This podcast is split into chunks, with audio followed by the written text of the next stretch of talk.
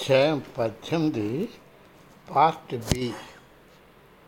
కొన్నాళ్ళ తర్వాత స్వామీజీకి స్వామీజీ తెరసాకి ఒక ఉత్తరం పంపారు. దానిలో ఆమె చేస్తున్న ప్రచురణ పని ఎలాగ చేయాలో ఇతరులకు నేర్పితే తరువాత వారు ఆ కార్యక్రమాన్ని చేపట్టగలరని ఆయన రాశారు. ఇక మీదట ఆమె పైనున్న పూతోటలో పని కొనసాగించాలని. ఇక మీట ఆమె పైనున్న పూతోటలో పని కొనసాగించాలని ప్రత్యేకతలకు కావాల్సిన ఏర్పాటు చూసుకోవాలని లైబ్రరీలో పనిచేయాలని తెలిపారు. తెరస ఒక్కసారిగా కృంగిపోయింది. తను ఎప్పటిలాగా ఎందుకు కష్టపడి పని చేయకూడదో తనకు అర్థం కాలేదు. తను ఏమైనా తప్పులు చేసిందా? తను చేస్తున్న సేవలు ఆశాభంగం కలిగించేయా? ఆమె నిశ్చితంగా తన ఇన్స్టిట్యూట్ కోసం తయారు చేసిన ముప్పై ఐదు గ్రంథాలు లెక్క వేసుకుంది. తను ప్రచురించిన లెక్కలేనని న్యూస్ లెటర్స్ మ్యాగజైన్స్ క్యాటలాగులు ప్రోగ్రాం గురించి ఆలోచించింది.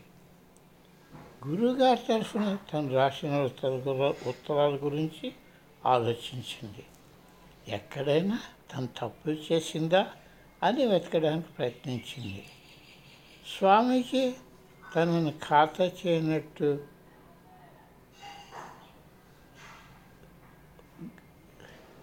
స్వామీజీ తన ఖాతా చేయనట్టు అనిపిస్తూ వారాలు గడుస్తుంటే ఆమె వ్యథ చెందింది. ఆమె శక్తి క్షీణించింది.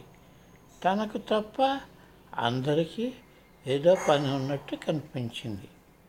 ఇక ఇన్స్టిట్యూట్కి ముఖ్యంగా తన గురువుగారికి తను చేయవలసింది ఏమీ లేనట్టు ఆమెకు అనిపించింది మరుసటి రోజు ఆమె వరండాల నుండి నడిచి వెళ్తుంటే స్వామీజీ అకస్మాత్తుగా ఆఫీస్ నుండి బయటకు వచ్చి ఆమెను తమ టేబుల్ నుండి ఒక ఉత్తరం తెచ్చిపెట్టమని అడిగారు.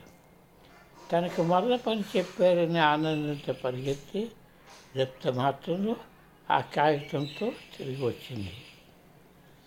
ఆయనకు చిరునవ్వి ఆమె వద్ద నుండి తీసుకొని ఆమెకు హృదయపూర్వకంగా కౌరించుకొని నువ్వు అనవసరంగా ఏవేవో ఊహిస్తున్నావు. నేను ఎప్పుడూ నిన్ను ప్రేమిస్తున్నానని గుర్తుంచుకో అని మృదుగా చెప్పాడు. చేయవలసిన పని చాలా ఎక్కువగా ఉంది కనుక తను వారింట్లో జరిగే ఆనందోత్సవాల్లో పాల్గొనడానికి వెళ్ళవచ్చునా అని తెరస అడిగింది.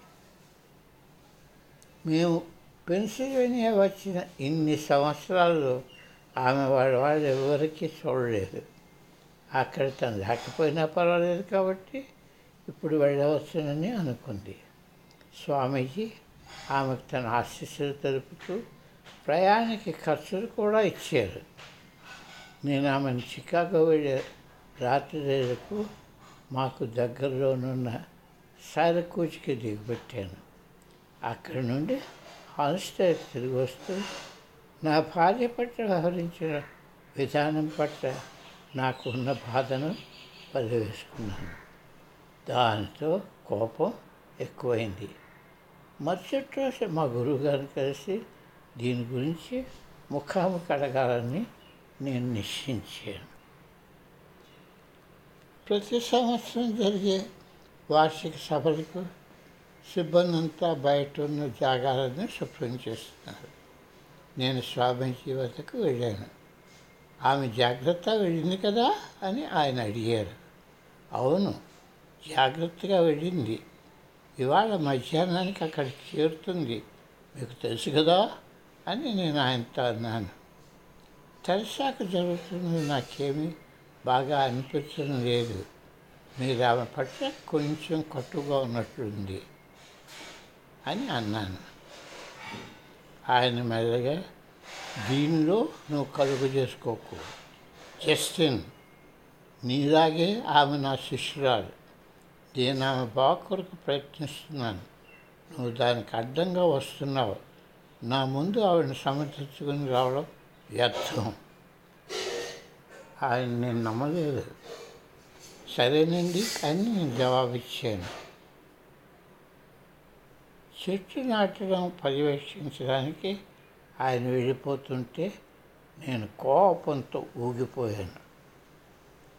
ఆ రోజు మధ్యాహ్నం స్వామీజీ నా వద్దకు వచ్చి నన్ను తన వద్ద కూర్చోమని చెప్పారు.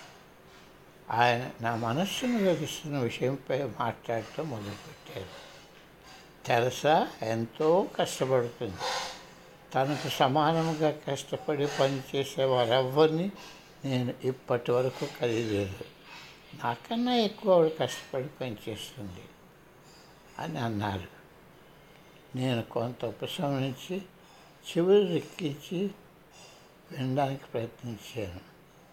ఆ అమ్మాయి కష్టపడుతుంది కానీ అందరు చేస్తున్నట్టే ఆమె ఇతరులతో ఎలాగ మెరగాలో తెలుసుకోవాలి అంటూ ఆయన కొనసాగించారు. ఆవిడ తెలివితేటలు అపారం. ఆమె తనపై తనకున్న నమ్మకంతో ఇతరులతో మాట్లాడుతుంది. వారు తనతో పోటీ పడలేదని పాపం ఆమెకు తెలియదు ఆధ్యాత్మిక పదంలో ఈశ చాలా పెద్ద అడ్డం. మా గురువుగారు తనపై నాకు ఎన్నోసార్లు గుర్తుకు తెచ్చేవారు. తెరసాకి ఇతరుల ఈర్ష తెలియదు ఆమె దానివల్ల దెబ్బతినవచ్చు. నేను ఆమెకు నేర్పుతున్నా.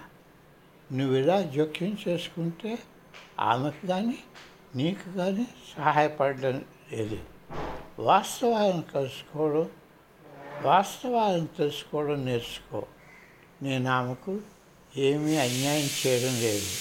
నీకన్నా నేను ఆమెను ఎక్కువ గౌరవిస్తాను. ఆమె నాకు ఆప్తురాలు. నా పని నన్ను చేయని.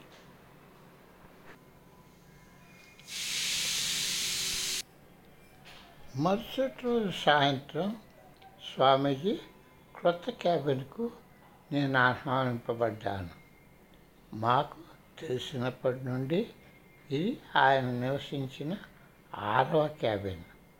ప్రతిసారి ఆయన ఒక ఇంటిని ఎంచుకోవడం దానికి పూర్తి మరమ్మతు చేయించి కొత్త ఫర్నిచర్తో అలంకరించడం కొన్నాళ్ళు దానిలో ఉండడం తర్వాత ఒక జంటకు అది ఇచ్చివేయడం చేస్తుంటారు.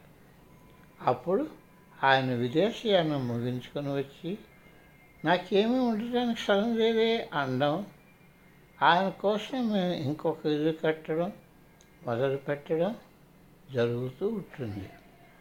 ఇందులో కూడా ఎప్పుడు లాగానే నా భార్య చేసిన పని నేను చూశాను. ఆ ఉదయం నేనేది న్యాయం అనుకుని మాట్లాడాను? అది గుర్తుకొచ్చింది. స్వామీజీ ఎవరినైతే ఎక్కువ ప్రేమిస్తారో వారికి ఎక్కువ పనులు చెప్తారని వారితో కఠినంగా వ్యవహరిస్తారని జ్ఞాపకం తెచ్చుకొని వాస్తవాన్ని నేను చూడగలిగాను. ఆ సాయంత్రం ఆయన ఇలా మొదలుపెట్టారు. జస్టిన్ నాకు పద్నాలుగు సంవత్సరాల ప్రాయంలో నా ఆస్తి కోసం కొందరు జ్ఞాతులు నన్ను సంపాదన చూశారు. నాకెంతో బాధ వేసి మా గురువు దగ్గర దగ్గరకు ఉపశమనం పొందడానికి నేను వెళ్ళాను నీకెందుకు విచారం? నీకు దేవ సంరక్షణ ఎల్లకుండగా? అయినా నిన్ను నీవు సంరక్షించుకోవాలి. ప్రతీకారంగా దౌర్జన్యం కాక ప్రపంచం కల్లా అత్యుత్తమ రక్షణ అయిన స్నేహం అలవర్చుకోవాలి. స్నేహం అంత సులువుగా తక్కదు దానికి కృషి చేయాలి. ఈ ధరిత్రి పెరుగుదలకు శాంతికి నిలయం అంటూ దీర్ఘాలోచన పడి మరలా ఇలా అన్నారు. కానీ ప్రజలు ఇక్కడ దాన్ని పూర్తిగా ఉపయోగించుకోవడం లేదు. పొద్దుట నుండి అర్ధరాత్రి దాకా వారు నిర్విరామంగా వారి వారి అహంకారాలకు వారి స్త్రీ ప్రయోజనాలకు నన్ను వేధిస్తుంటారు. ఆయన చెప్తున్నదంతా జాగ్రత్తగా విన్నాను దానిలో ఎంతో అర్థం కనిపిస్తున్నది. క్యాంపస్లో స్నేహ వాతావరణం లేకపోతే అది ఒక సంఘం అవ్వదు. జగడమాడుకోవడం తప్ప నా చెవులు ఆయన మాటల నుండి ఈ తెలుగులోకి వచ్చాను. కావాలని తెరచాలంటే శిష్యులను నేను కోపడతాను. ఒక్కొక్కప్పుడు కావాలని ఆవిడ గురించి నిజం కాని విషయాలను ఇతరులకు చెప్తాను. దానితో ఆవిడ నా దగ్గరకు తన అసమ్మతి తెలపడానికి రావాలని ఆవిడకు నేను సహాయం చేయడానికి వీలవుతుందని నేను ఎవరిని ద్వేషించలేను. నేను కోపట్టడం వారికి సహాయం చేయడం కోసమే. అది నాకు వారి పట్ల ఉన్న ఆసక్తికి ఒక చిహ్నం. అందరూ ఎదగాలని నా కోరిక. ఇతరులు కోపడటం అబద్ధాలు చెప్పి సమస్య తెస్తారు. దానితో వాళ్ళకు మహిమాత్మ మన్మహా మహిమానుత్వం అంటగాడతని వాళ్ళ ఆశ. వాళ్ళ ఇన్స్టిట్యూట్ని వాళ్ళ స్వీకృతి కోసం అధికారం కోసం వాడుకుంటున్నారు. ఒక్కొక్కప్పుడు కావాలని ఆవిడ గురించి నిజం కాని విషయాలను ఇతరులకు చెప్తాను. దానితో ఆవిడ నా దగ్గరకు తన అసమ్మతి తెలపడానికి రావాలని ఆవిడకి నేను సహాయం చేయడానికి వీలవుతుందని. నేను ఎవరిని దర్శించలేను నేను కోపడడం వారి సహాయం చేయడం కోసమే. అది నాకు వారి పట్ల ఉన్న ఆసక్తికి ఒక చిహ్నం. నాకెంతో మనోవ్యత కలిగింది. నేను నా భార్య గురించి మా గురువు గారికి ఫిర్యాదు చేసి ఉండకూడదు. అసలు అందరూ ఆయనే ఆమెను ఎక్కువ జాగ్రత్తగా చూసుకుంటారు బహుశా నాది భర్త అహంకారమేమో?